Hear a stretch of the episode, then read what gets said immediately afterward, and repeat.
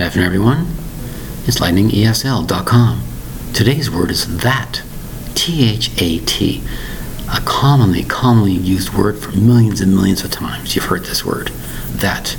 That store. That book. It's mentioning, describing one particular thing. What's that on the road? What's that on the street? What is that on your hair? What is that in your hand? What is that article? What is that thing? Now, it could be an emotion. What is that thing you're feeling?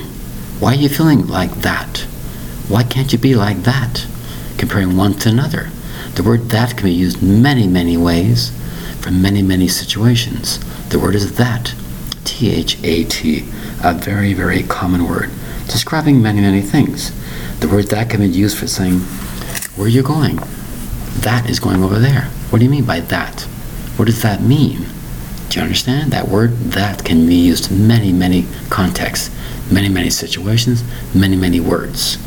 The word that, T H A T, usually refers to a feeling or a noun of an object.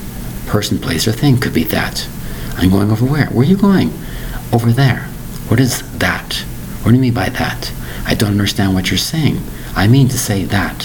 What does that mean? Again, you can have confusion with the word that.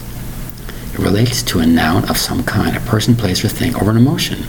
Why are you feeling like that? As you can see, it can be quite confusing, but it also can be a lot of fun. I feel like that. Thank you very much for your time. Bye bye.